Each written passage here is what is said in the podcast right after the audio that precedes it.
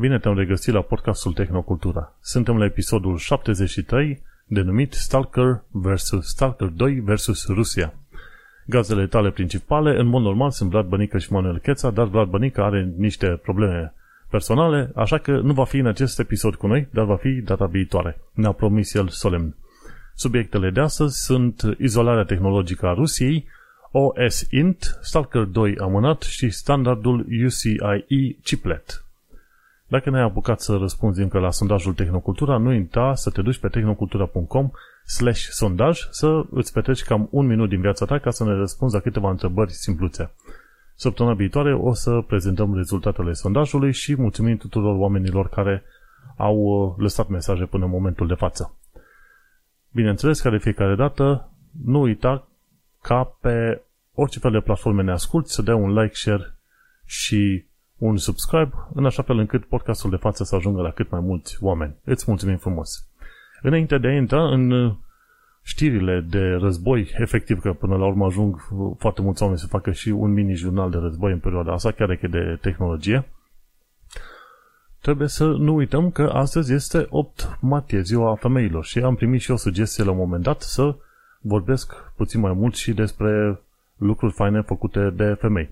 Și atunci, cum uh, m-a luat uh, tot evenimentul pe, pe nepregătite, de parcă nu știam că 8 martie va veni cândva într-un viitor, totuși țin să precizez câteva podcasturi, de exemplu, pe care le ascult, în care, care sunt fie făcute de femei, fie au uh, în componența lor echipe de femei. Pentru că, cum se zice, ascult foarte des podcasturi, ziua și seara, oricând am ocazia. Câteodată și când uh, termin munca, mai ascult încă un podcast, după ce în timpul muncii am ascultat podcast.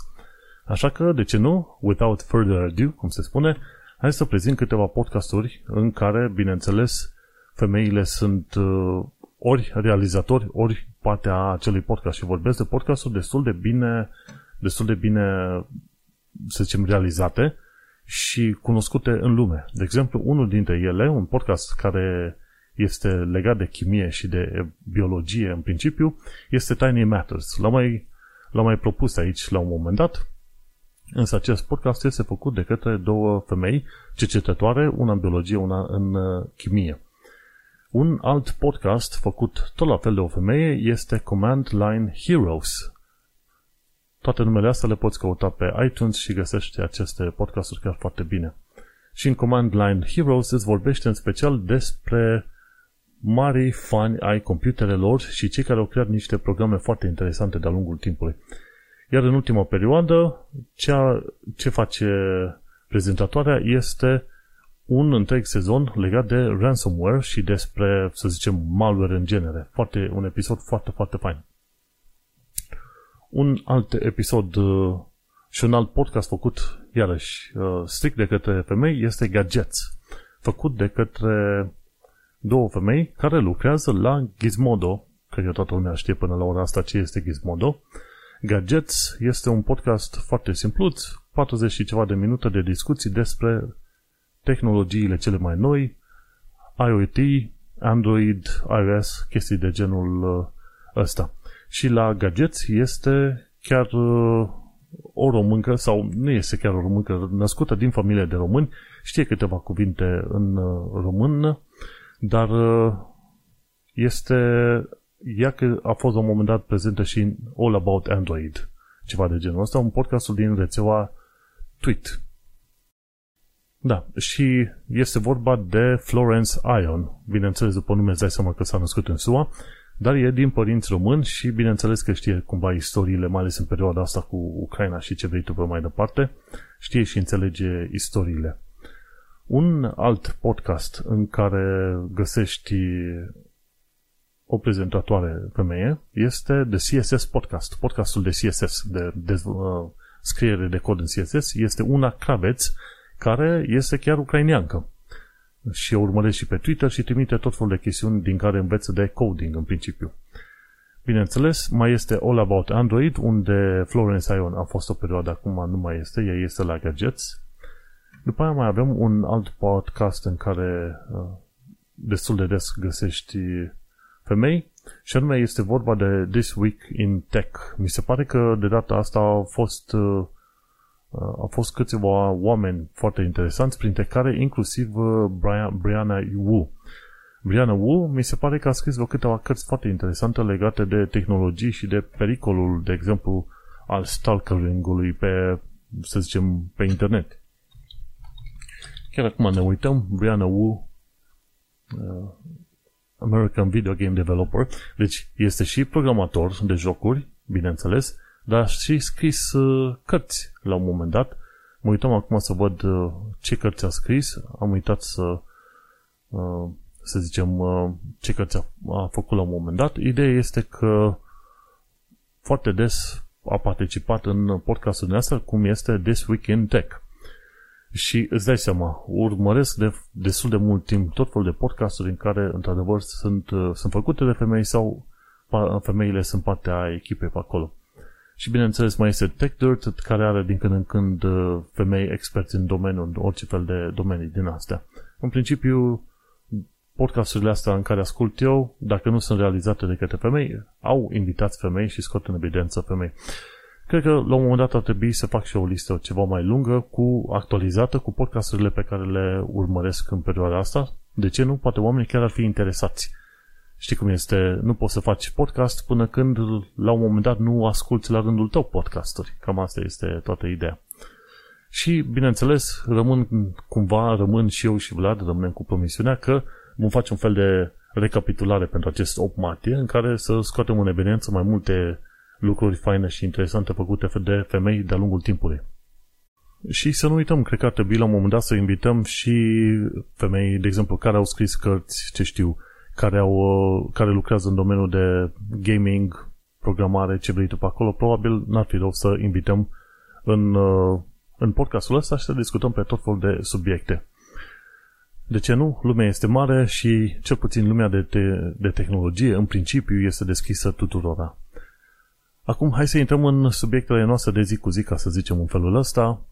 Subiecte destul de triste, pe de altă parte, uite că și titlul pe care l-am pus este Stalker 2 versus Rusia. Și cred că știu unde vreau să bat cu chestia asta. Dar ajungem și la subiectul ăla ci că înainte de orice, cum poți ajuta Ucraina? Ei bine, am pus două linkuri foarte faine la secțiunea asta, cum poți ajuta Ucraina. În primul dintre ele îți arată tot felul de linkuri interesante care îți indică, ok, cum poți să donezi, cum poți să traduci, cum poți să scrii cod pentru ei, cum poți să angajezi, de exemplu, ucrainieni, că o bună parte din uh, refugiați, de fapt, trebuie spus, sunt refugiate. Jumătate din refugiați sunt copii, cealaltă jumătate sunt femei. Mai sunt bătrâni într-adevăr, printre ei, dar în principiu copii și femei. Și o bună parte dintre femeile astea cu copii au calificări foarte bune în domeniul de tehnologie în special. Așa că uh, poți ajuta și angajând sau propunând să fie angajate persoanele respective la o serie de firme. Și pe site-ul ăsta care, pe care l-am trimis eu, swg.notion.site și pe aia Support Ukraine, găsești tot felul de linkuri prin care poți să ajuți Ucraina, inclusiv donând direct către, către Ministerul de Apărare al Ucrainei. Da, într-adevăr, dar fiindcă trăim într-o eră nouă, uite-te că lucrurile se fac într-un mod tehnologic puțin mai, mai diferit și mai interesant. N-ai fi crezut că un război în uh, zona europeană la un moment dat va implica atât de multă mobilizare din punct de vedere a tehnologiei.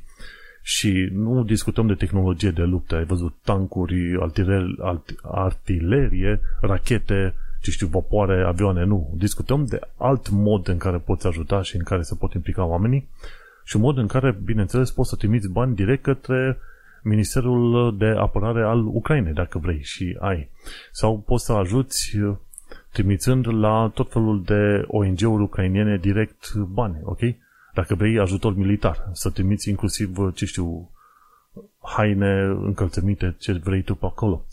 Și stau și mă uit foarte bine la cum uh, au aplicat ucrainienii tot felul de chestiuni, inclusiv uh, ministerul, ministrul lor de, fin, de, nu de finanțe, ci de tehnologie, care se ia pe oricare plan posibil și trage de mânecă pe toți oamenii de tot felul de organizații de pe planetă să îi sprijine într-un fel, oricât de simbolic ar fi.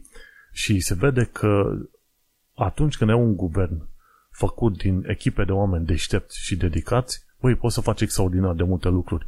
Și e bine să ne uităm la tot ceea ce fac ucrainienii și să învățăm extraordinar de mult pentru că nu știi niciodată când va trebui tu, la rândul tău, să aplici exact aceleași reguli, aceleași lucruri. Și dacă nu ai oamenii potriviți în locul potrivit, ăla ești. Iar în momentul de față, cel puțin când mă uit pe linia de tehnologie și la ministrul ăsta al tehnologiei de la, de la ucrainien, nu pot să spun decât că au ales un om deștept, capabil și care înțelege lumea în care trăim noi. Vorba aia, omul are cât vreo 31 de ani. Și înțelege despre ce este vorba și lumea în care trăim. Și îți dai seama că, bineînțeles, uite, dacă nu vrei să donezi, poți să scrii cod tot felul. Tech for Ukraine, de exemplu, este, este un portal techtotherescue.org Tech for Ukraine și spui că vrei să ajuți și spune cum poți să ajuți. Ok, take the pledge. Dacă ești firmă, poți să spui că susții ăsta. Știi, poți să spui că susții Ucraina. Dacă sunt, e un formular aici care, prin care firmele pot să-și doneze angajații timp de câteva zile sau ore să, să scrie cod. Orice fel de cod ar avea nevoie ăștia din Ucraina. Deci, tu îți dai seama ce înseamnă outsourcing la greu, ce înseamnă din tehnologia asta. Că până la urmă, ce se întâmplă? O bună parte din serviciile de IT din sănătate sunt făcute tot în estul Europei. România, ce știu, Polonia și Ucraina, bineînțeles. Și noi am avut foarte multe echipe care au lucrat din Ucraina și cu care am colaborat așa de-a lungul timpului. Outsourcing, ok? Și acum a venit rândul Ucrainei să facă outsourcing de material către lumea largă. Și gândește dat fiind că este o, o situație de război în care ăștia au fost atacați așa pe nepusă masă, gândește-te că ei cer ajutorul tuturor oamenilor de pe planeta asta. Și una este să faci outsourcing către o țară și oricum te costă destul de mult aia și alta este să faci outsourcing către toate firmele din lume și bineînțeles oamenii nu o să vrea să ceară niciun fel de bani, niciun, niciun fel de recognition, zice, băi, hai să-i ajutăm pe ăștia, pentru că noi sunt o țară care au tras către vest și au vrut să fie în horă, să zicem, cu Uniunea Europeană, cu lumea civilizată, să zicem. Și le-au venit barbarii pe cap. Normal că îi ajutăm și sunt ajutați din zeci de țări diferite de oameni. Și uite-te cum. Când te duci pe pagina asta Support Ukraine, este, vezi tot fel de metode prin care poți să ajuți și tu și firma ta, oricât de puțin poți face, uite-te că se poate. Există o metodă. Și bineînțeles, dacă vrei să donezi, dacă ești în UK, de exemplu, poți să donezi prin intermediul DEC, DEC. Nu știu exact, este o prescurtare, este un așa, Disaster Emergency Committee. E un comitet din asta de 15 ONG-uri care strânge bani acum în special pentru Ucraina, dar de fapt ei strâng bani pentru mai multe, mai multe situații și conflicte de pe toată planeta asta, știi? Și uh, DEC-ul ăsta are vreo 15 ONG-uri, printre care și Save the Children, mi se pare, și cred că sunt cam toate astea mari care sunt în Marea Britanie să ajute, care ajută pe problemele noastre umanitare. Hai să văd About Us, ar trebui să zică la un moment dat acolo ce members au. Secretariatul, în fine. Nu găsesc exact uh, care sunt. Printre ele este, bineînțeles, Save the Children, Amnesty și altele. Deci, dacă vrei să ajuți Ucraina, poți să te duci pe site-ul ăla Support Ukraine, pe care l-am pus în show notes la episodul 73 și de ce nu te poți duce pe site-ul DEC.org.uk dacă ești în UK și uh, îți, uh, îți permis să donezi niște bani. Acum, hai să trecem la o secțiune pe care o am denumit eu mai nou Planeta versus Rusia. Într-un mod uh, interesant, nu mă așteptam la reacția asta unită pe toată planeta asta împotriva Rusiei. Și știi cumva mă gândeam uitându-mă la cum s-a desfășurat pandemia asta și cum erau o groază de oameni, mai ales în România, care nu se vaccinau și îmi părea rău, zic, băi, unde se duce omenirea? Dar uite de că tu, acum, când a sărit uh, ursul rus pe Ucraina, cum s-au unit foarte mulți oameni, inclusiv în România, care au mers să ajute în tot felul de situații, tot felul de moduri, și tocmai de aceea, uite, că cumva îți mai revine încrederea în umanitatea asta, care cumva e întotdeauna la 5 minute distanță, eu zic mai degrabă că ar fi la un minut distanță, dar la 5 minute distanță de anihilare totală. Bineînțeles, cele 10.000 de bombe atomice, în principiu, n-ar anihila chiar toată planeta, ci doar probabil Europa, SUA și Rusia. dar nu vrei să ajungi în situația aia, nu? Și așa că, oricum, secțiunea asta am denumit-o Planeta versus Rusia. Sunt foarte mulți oameni de bună credință în Rusia care și ei la rândul lor vor suferi uh, de pe urma nebunului asta de Putin, dar până la urmă sunt tot felul de măsuri pe care oamenii trebuie să ia, firmele de prin lume, în așa fel încât la un moment dat să iasă la iveală măgăriile făcute de către Putin în, în Rusia. Pentru că în momentul de față e un embargo total legat de informațiile difuzate în Rusia și mii și mii de oameni sunt arestați în fiecare zi în Rusia pentru că protestează împotriva războiului pornit în mod ilegal împotriva Ucrainei.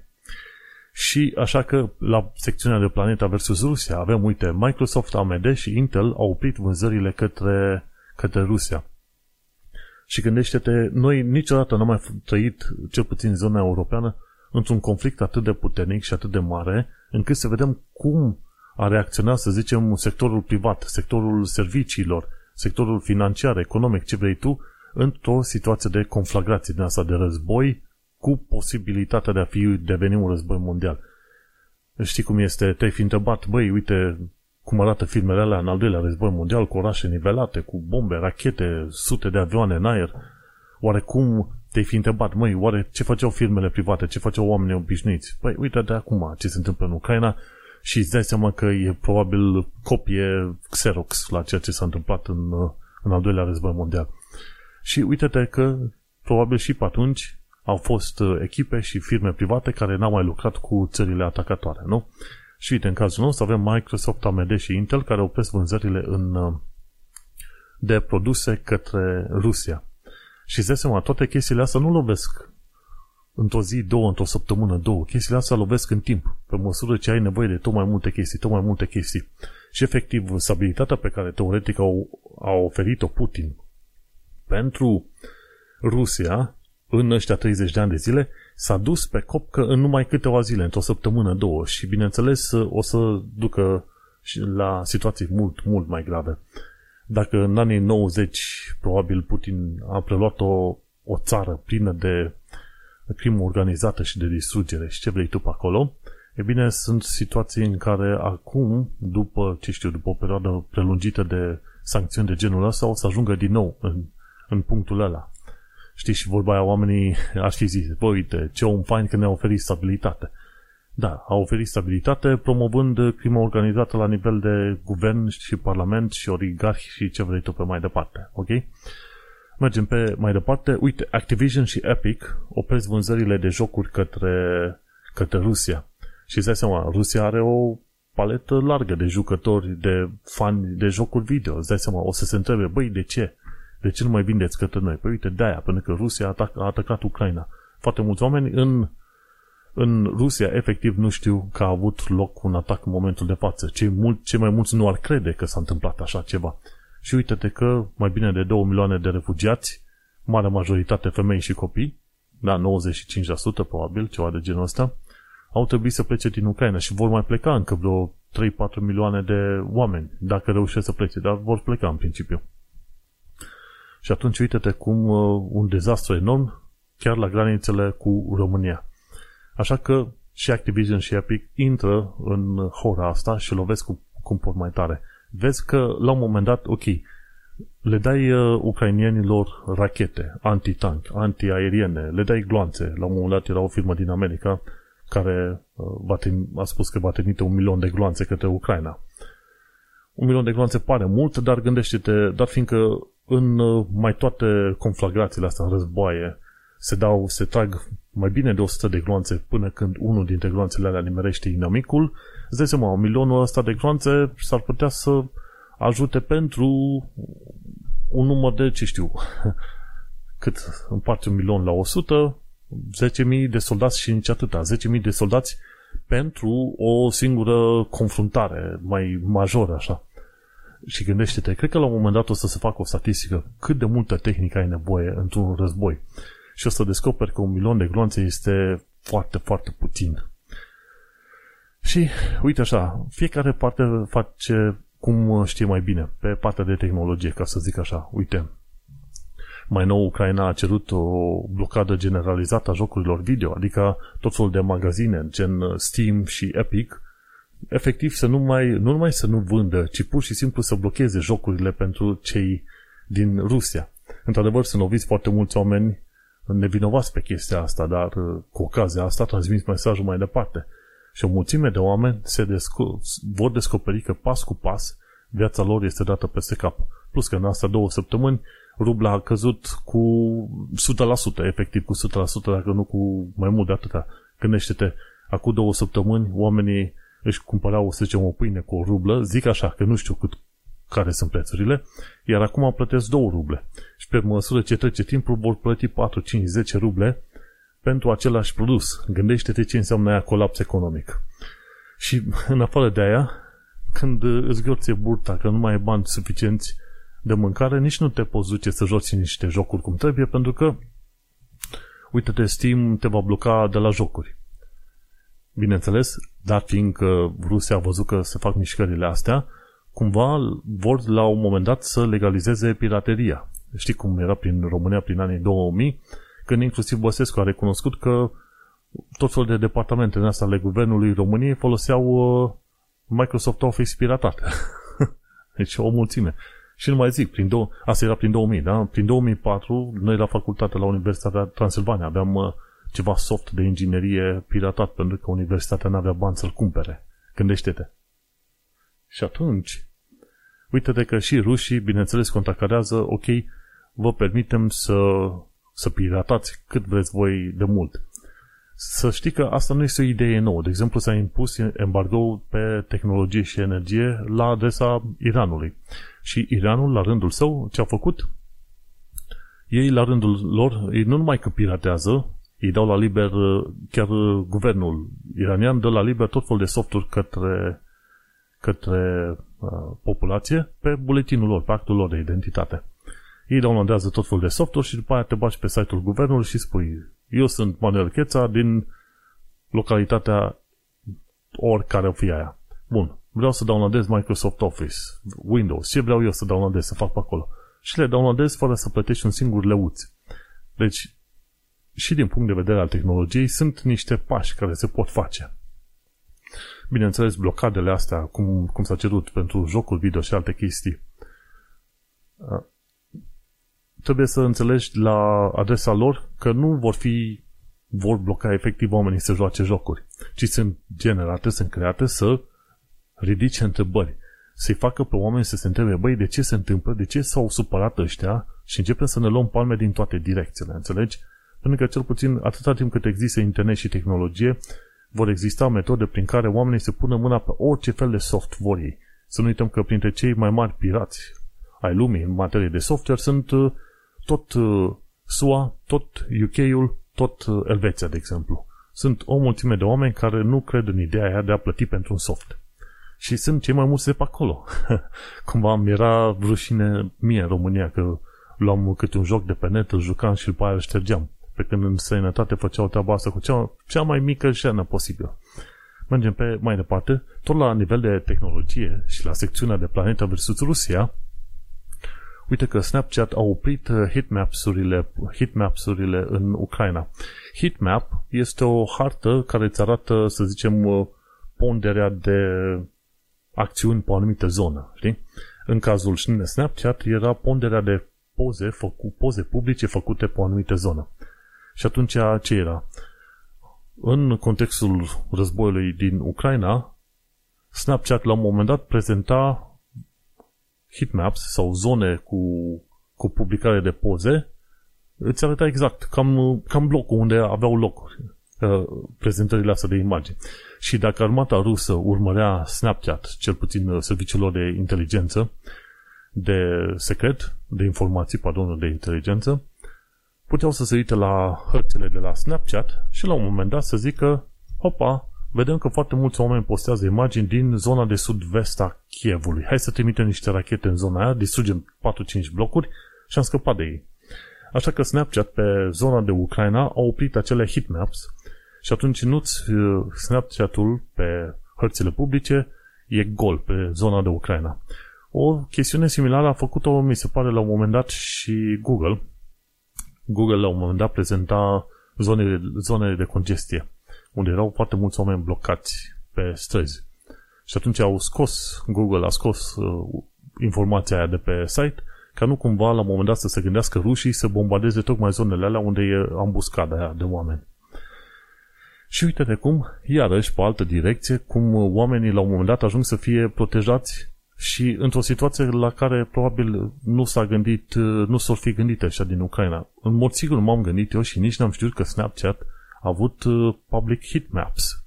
Chiar n-am, n-aveam nicio idee. Uite, o, cumva Facebook a găsit, nu știu de unde a găsit, dar a găsit ceva bun simț și a blocat reclamele de la ruși. Deci nu mai acceptă reclame în Rusia și în Ucraina și nu mai acceptă reclame de la ruși pe toată planeta. Și în felul ăsta Facebook-ul s-a aliat cu mai toate companiile astea de, de, prin toată lumea, gen AMD, Intel, Google, Apple, ce vrei, Netflix, tot ce vrei tu. Efectiv, toată lumea s-a hotărât să facă ceva și să-i lovească pe ruși într-un anumit mod. Și cum este? Individual, fiecare firmă în asta nu poate să lovească foarte tare în Rusia. Pentru că Rusia e mare și greu de doborât. Dar știi cum e vorba aia? Moarte prin o mie de tăieri, o mie de înjunghieri micuțe, ceva de genul ăsta. Și când vezi că firme din toate planurile posibile, la un moment dat le închid uh, ușa rușilor, îți dai seama că chestia asta chiar începe să aibă un efect mai devreme sau mai târziu. O altă chestie interesantă ce am văzut-o este faptul că Samsung nu o să mai vândă o perioadă în Rusia chestiuni. Și mi se pare că și Shell s-a, re, s-a retras din, uh, din Rusia, nu mai cumpără petrol de la ei. Și la un moment dat uh, Rusia nervoasă a zis, știi ce, hai că o să naționalizez tot fel de firme care au fost străine aici și o să pun uh, restricții și pe gaz și pe petrol, adică ei de la sine putere să oprească. Păi să nu uităm că unul dintre motivele pentru care noi în momentul de față plătim în plus și în UK uh, la energie mai mult, este și faptul că la un moment dat uh, Putin s-a gândit să oprească puțin, să mai închide robinetul de gaze naturale care venea către Europa. Și așa i-a afectat pe mulți oameni. Deci Putin cumva se, se aștepta, de fapt nu se aștepta ca oamenii să-i sară așa în cap, dar Putin deja a pregătit o metodă prin care să-i atace pe europeni, cu acel robinet de gaz și de petrol. Ei, până la urmă, sper eu că mai devreme sau mai târziu, lumea pe partea asta a Europei să închide robinetul și să îi arate un deget. O altă chestie ce am văzut este faptul că Binance este un fel de Coinbase, efectiv un loc în care poți să vin și să cumperi criptomonezi, nu mai acceptă tranzacții de la ruși. Mi se pare că la un moment dat și Coinbase intrase în horă și zicea ok, nu mai acceptăm uh, tranzacții de la ruși și din Rusia. Gândește-te ce înseamnă să-i blochezi pe oameni, inclusiv prin uh, Coinbase. Mi se pare că la un moment dat Ucraina a reușit să primească câteva sute de mii, dacă nu chiar milioane de dolari în uh, criptomonezi ca ajutor de la oameni. Chiar la un moment dat, în, tot în uh, ideea de ajutor de la oameni, o mulțime de oameni din vest au închiriat locuințe în uh, Ucraina, prin Airbnb. Au plătit, bineînțeles, ei nu se vor putea duce acolo pentru că probabil o bună parte din locuințele alea nici mai există la ora asta, fiind bombardate. Dar oamenii au închiriat locuințele alea, au trimis banii în așa fel încât Airbnb-ul să trimite banii la familiile respective. Deci o altă metodă prin care se poate, să zicem, să ajuți Ucraina, ca de exemplu. Și o chestie foarte tare legată de sporturi electronice, Electronic uh, Show, cum îi zice, ECL, ESL, nu mai uh, acceptă competitori din Ucraina, efectiv. Deci, normal, oameni, jucătorii ăia din ruși nu sunt ei direct vinovați ce e vinovat e Putin cu armata rusească. Acum, ideea este că toată lumea s-a aliat și a zis, măi, ne pare rău, dar pentru ceea ce face Putin al vostru cu Ucraina, o să vă lovim pe toți în toate direcțiile posibile. Cumva, cumva se trimite mesajul pe undeva, știi? Iar ESL ar trebui să fie electronic show, ceva de genul ăsta, chiar nu găsesc uh, la un moment dat. Și uite de cum și pe direcția asta altă Rusia devine izolată din tot felul de puncte de vedere.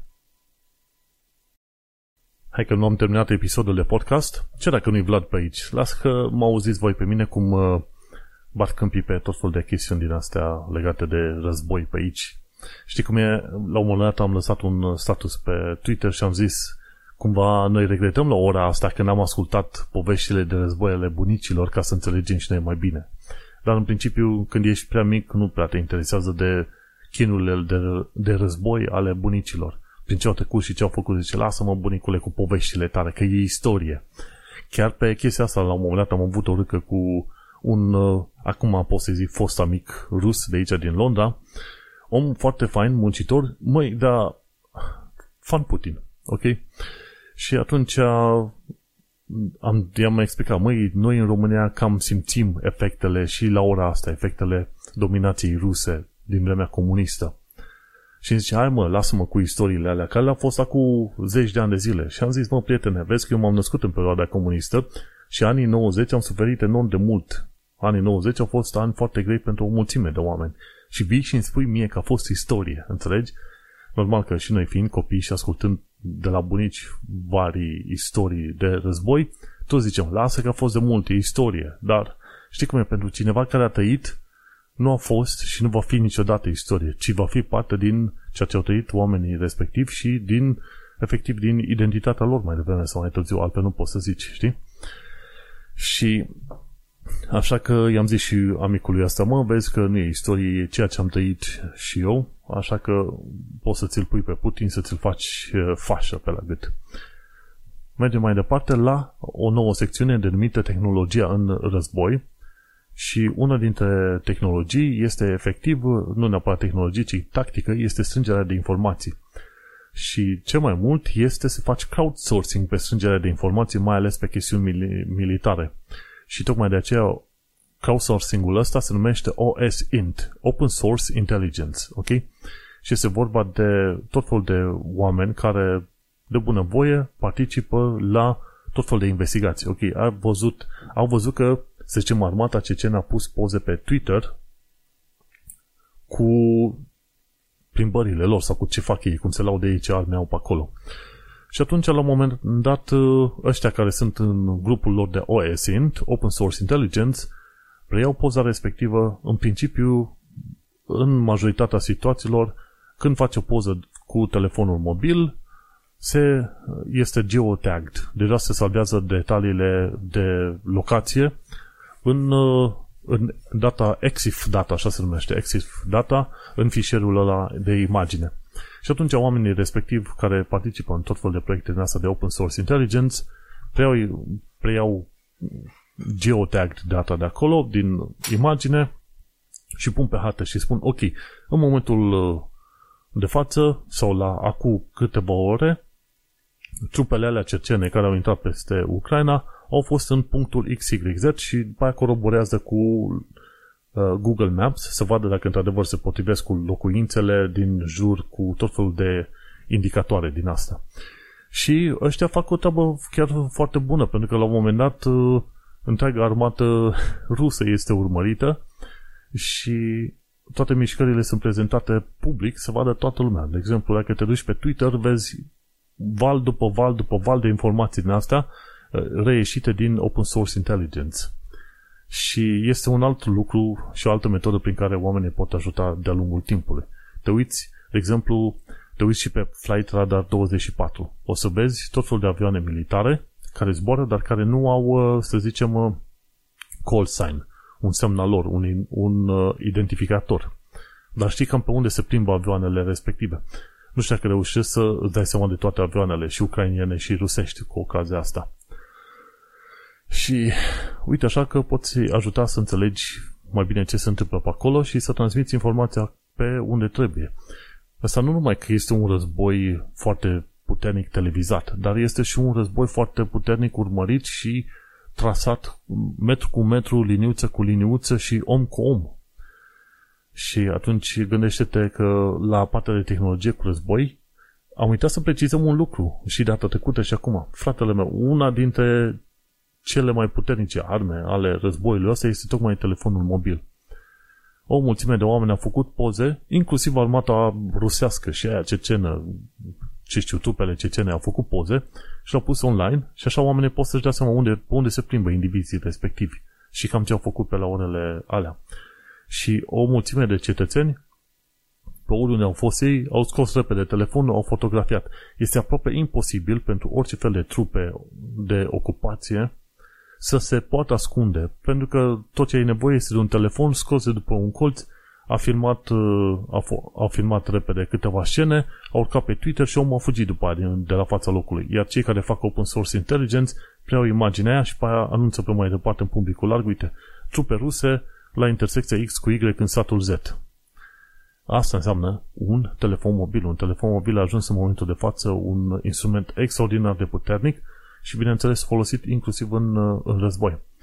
Mergem pe mai departe, tot la tehnologia de război avem utilizatorii de drone ajută armata ucraineană.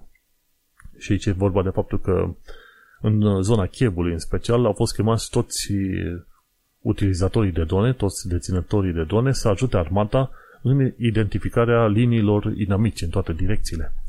Și atunci gândește-te că dronele sunt de tot felul de tot felul. Efectiv, sunt drone din alea mari care urcă la sute de metri altitudine, dar sunt și drone din asta de gaming, nu neapărat de gaming, de curse, știi? Sunt drone care merg cu 50-60 de km la oră, micuțe cât două, doi pumni, așa, și gândește-te cu alea, odată ce e o cameră HD pusă acolo, trimiți o, o dronă în viteză câteva sute de metri uh, înainte, mergi cu 10 km pe oră, zbori în zonele respective, tu poți să fii liniștit între să treci liniștit printre soldații respectivi ruși, să-i filmezi din toate direcțiile și pe aia dispăru repede cu drona. Și nu știu dacă ai reușit să vezi, mai sunt curse din asta de drone în UK din când în când, nu știu dacă e din an în an sau odată la 2 ani de zile. Și filmările ce le vezi acolo sunt absolut incredibile. Se merg cu 40 până la 80 de km la oră pe anumite trasee prestabilite. Nu sunt mulți oameni care ar putea să își dea seama că vine o dronă lângă ei și îi ocolește pe la 5 metri și pe aia dispărut. Până să-și dea seama ce se întâmplă treaba asta, drona a trecut deja prin jumătate de cazarmă și s-a dus. A strâns informațiile necesare și gata. Așa că utilizatorii de drone, normal că îi ajută în momentul de față pe, pe cei din armata ucraineană. Și o chestie care s-a mai folosit, mi se pare, și în zona Siriei, Irakului și multe alte locuri, cei care au avut drone pot crea și mecanisme în alea de prindere a unei grenăzi, bombe, ce vrei tu, zboară cu drona în zona uh, liniilor inamice, dă drumul la grenadă sau bombă și a dispărut. Aia înseamnă tehnologie de război. O altă chestiune la care nu prea se gândesc mulți oameni este legată de cauciucurile chinezești, care dau de furcă armatei ruse. La un moment dat era un, un fir din asta de discuții pe Twitter și zicea Băi, nu știu dacă ați observat, dar foarte multe camioane rusești au roți chinezești, cel puțin cauciucurile și cauciucurile alea au ceva probleme și nu rezistă la anumite condiții de lucru.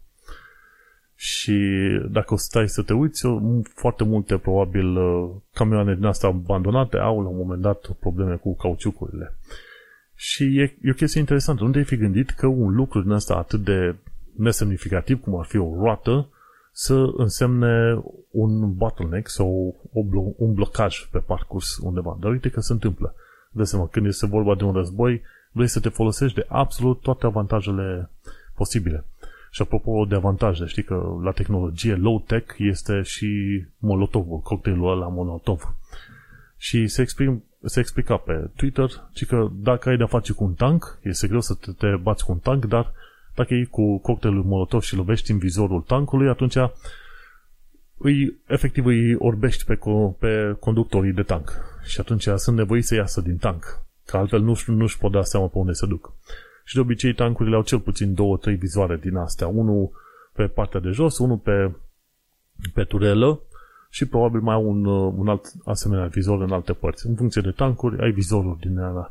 Așa că te duci cu, cu ce vrei tu. Cu molotov ori cu vopsea să acoperi vizorul respectiv și atunci degeaba e tancul ăla cel mai tare tank de pe planetă dacă ei nu, nu văd pe unde să se miște. Și cum ai observat acolo, în foarte multe situații, tangurile au nevoie de șosele pe care să se miște. Merg și pe pământ dacă pământul este tare și uscat. Dacă este nămolos, ăla e, la revedere. Și asta este o chestie pe care nu știam. Trăiam cu impresia că tancul, cu tancul te duci pe oriunde, și prin nămol, și prin piatră, și pe oriunde. Dar nu. De fapt, tancurile în special vor folosi drumuri. Hai să mergem mai departe. Armata ucraineană, cică, de curând a publicat detaliile a 120.000 de soldați ruși. Nu știu cum au reușit să facă rost de informația asta, dar probabil au hăcuit niște baze de date rusești și atunci, în momentul de față, au dat informația asta la public, au făcut-o publică, cu nume, prenume, nu știu ce mai era pe acolo, la 120.000 de uh, efectiv de, de soldați care sunt în Ucraina în momentul de față, știi? Ci că website-ul ucrainean numit Ukrainska Pravda a spus că Centrul pentru uh, Strategii de Apărare a Ucrainei a publicat, a obținut datele 120.000 de asemenea soldați. Știi? Și pe site-ul, uh, nu știu exact pe ce site, cred că pe site-ul celor de la Centrul pentru Strategii de Apărare sunt prezentate. Hai să vedem exact unde. Uh, details among the, ok, nu văd exact așa, dar cred că pe da. Deci au reușit să plătească niște hacker să obțină datele respective și, și apoi să le publice. Foarte tare. Un, un moment în care cyber war, cyber războiul este chiar folosit foarte puternic în direcția asta, știi? Și uite de cum uh, hacking-ul ar putea ajuta în momentul în care te întâlnești cu soldatul și îi spui, bă, te știu, numele tău este în lista aia de, cum îi zice, licuită transmisă public de către guvernul uh, ucrainean. Și uite-te că s-ar putea să ajute, s-ar putea să nu ajute, dar îți dai seama, trebuie să lupți pe toate părțile posibile pentru că n-ai altceva de făcut. Și se vede că, până la urmă, cum am mai zis, ucrainienii nu sunt uh, chiar de împins la o parte, știi, de lăsați, de lăsat. Hai să trecem la ultima parte a acestui podcast, respectiv alte știri. Uh, o știre care m-a lovit, să zicem, uh, și pe mine personal, nu știam sigur unde se face jocul Stalker, dar uite că, până la urmă, jocul Stalker, de fapt, se face în Ucraina de către o echipă de ucrainieni. Și știi că anul ăsta, pe la final de an, era vorba ca jocul Stalker 2 să fie lansat. Am jucat prima serie de jocuri Stalker, e Call of Pripyat și ce mai sunt alea pe acolo, și au fost extraordinare jocurile alea. Modul în care a fost construit universul, oamenii, modul în care avea loc acțiunea în univers în lipsa ta. De exemplu, ai vizitat un sat, era ok și când ai revenit la un moment dat trecuseră o, o haită de mutanți sau câini sau evenimente din alea și era în foarte multe chestiuni era destul de random. Nu se întâmpla același lucru de la o zi la alta, de la un timp la altul. Și îți dădea o stare de, imers- de imersie, efectiv, erai partea universului respectiv extraordinar de mult. Și abia am așteptat să văd jocul Stalker și când să aflăm, pac, venind războiul peste Ucraina. Și uite, cu chestia asta pot să consider că este efectiv de personală ce a făcut chestia asta cu Putin. A atacat Rusia, normal că suntem uh, toți oamenii stresați pe aici, toți românii în principiu sunt stresați, dar în plus, măi, jocul Stalker este atacat și probabil uh, nu se știe niciodată când vom mai vedea lumina zilei, pentru că o bună parte din developer și designer s-au uh, văzut nevoiți să meargă să se incorporeze în uh, forțele de apărare teritoriale alea civile. Și uite cum, gata, Stalker 2 este blocat de război. Și de-aia zic, totul până la Stalker. Și de-aia am pus și titlul Stalker 2 versus Rusia. Și dacă tipii ăștia care merg să ajute în, în război acolo vor fi la fel de implicați ca în jocul Stalker, atunci pot să presupun că rușii vor avea de suferit de pe urma lor foarte puternic. Pentru că oamenii chiar au pus pasiune și au făcut jocul Stalker foarte, foarte fain. Deci e, e un joc incredibil. Așa că dacă vrei să-i ajuți, de ce nu? Cumpără jocul Stalker din nou Dacă nu le-ai cumpărat până în momentul de față, le-am cumpărat, am toate jocurile. Și uite de cum am fost lovit și eu personal, mai mult decât mă așteptam când am văzut că jocul Stalker, echipa care face jocul Stalker au, sunt efectiv sub bombardamente. Deci o chestie nebunească, efectiv. Și o ultimă știre pe astăzi, probabil uh, una dintre puținele știri destul de pozitive, date fiind condițiile, este faptul că apare un nou standard numit UCIe chiplet. Intel, AMD și ARM susțin acest nou standard și este vorba de, de un uh, sistem, un standard de crearea unui, uh, unui sistem un chip ceva mai, uh, mai robust, așa, mai în viitor, într-un viitor mai, cât mai apropiat. Și în principiu, care este treaba cu toată afacerea asta? La un sistem, un chip, știi că ai, ai CPU, ai procesorul, poate ai și placa integrată, poate ai și un, un AI engine, ai și un uh, wireless uh, device acolo ca să faci, poți face comunicare, poate ai și encoder și transcoder și toate chestiile în același uh, sistem un chip, în același chip, microchip, efectiv, format din tot felul de nuclee din asta. Și atunci ce vor să facă ăștia prin standardul ăsta UCIe chiplet este să creeze o metodă de interconectare standardizată. Adică pot să iau un procesor de la AMD, vreau să-l folosesc cu, un, uh, cu o placă grafică de la Nvidia, vreau să folosesc un AI engine de la, ce știu, IBM și să mai folosesc un uh, alt chip de transcoding de la Intel. Și toate chestiile astea vreau să le fac foarte bine acolo pe acela sistem on, on a chip. Și este o chestie foarte, foarte faină și bineînțeles, ca de fiecare dată, standardele astea cumva sunt conduse tot de către firmele private când își dau seama că la un moment dat luptându-se cap în cap, își fac mai mult rău. Și atunci încep să se gândească la un standard. Dacă stai să te uiți cum, la modul în care se creează aceste standarde, de obicei, firme, câteva firme mari vin și uh, stau la masa de discuție, da, sunt competitori în tot fel de câmpuri, stau la masa de discuție și spun, băi, e ok, mie mi-ar conveni să câștig, să-ți iau ție clienții și așa mai departe, dar uite-te că până la urmă ajungem tot să suferim. Hai să creăm un standard, să-l numim USB. Hai să creăm un standard, să-l numim Wi-Fi, să facem ce vrei tu pe acolo. Și în felul ăsta, nu o să ne mai chinim mai iurea în lucruri care chiar nu, de, chiar nu au rost, de, de exemplu, în chestiuni de formă, ci o să ne putem bate mai mult pe substanță. Și mi se pare că Intel a fost, au fost cei care au uh, donat sistemul ăsta inițial, versiunea 1 sau versiunea 0.1 de UCIe chiplet standard. Și după aia au venit și AMD și ARM în, în echipă și bineînțeles se extinde, mi se pare, și la Facebook și Google, de ce am înțeles eu. Dacă vrei să citești mai multe detalii, poți să le citești. E, articolul este chiar uh, destul de lung și îți oferă o mulțime de, de lucruri acolo.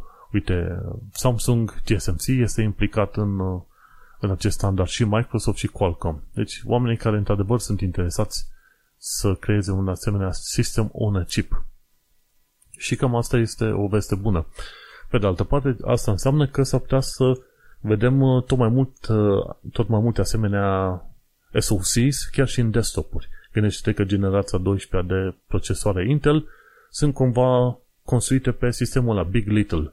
Au câteva procesoare, au câteva nuclee mari și au câteva mari și performante și au câteva nuclee mai micuțe și eficiente, ok?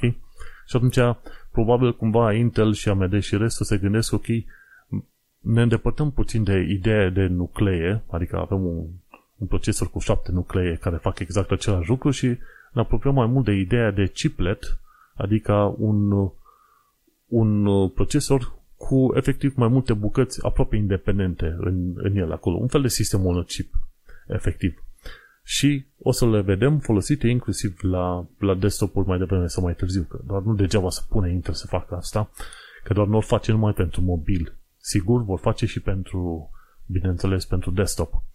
Și vorba aia, intrăm într-un Brave New World. Dacă supraviețuim anul ăsta și nu intrăm în bombe atomice, să fim distruși de bombe atomice și așa mai departe, viitorul pentru gaming și pentru calculatoare sună bine. Ok, hai că am ajuns la final de episod. Am uh, bătut câmpii pe multe subiecte, dar sper că te-am adus cumva la curent cu știrile, cel puțin din domeniul tehnologiei. Ar fi fost mai multe, dar uh, am preferat să ținem chestia asta cu, cu războiul încă în atenție, pentru că mai durează și foarte mulți oameni suferă pe acolo și bineînțeles se vor mai strânge mult, mult mai multe informații pe parcurs. Sperăm să se termine cât mai repede, iar rușii să fie trimiși înapoi în blogul lor. Până una alta, eu sunt Manuel Cheța. Pe mine mă găsești pe manuelcheța.com unde am podcastul Un Român în Londra. Pe Vlad îl găsești, poți să-l găsești și pe YouTube, unde are și un uh, canal de de prezentare din asta, ca să zicem așa, de pick-up-uri, numit Digit Analog, unde înregistrează, își înregistrează pick-up-ul cu video și audio. Foarte interesant, nu uita să intri pe acolo. Ne auzim pe săptămâna viitoare, o să discutăm de concluzia sondajului, când revine și Vlad, și sperăm să fiți în siguranță pe oriunde sunteți voi. Ne mai auzim, baftă!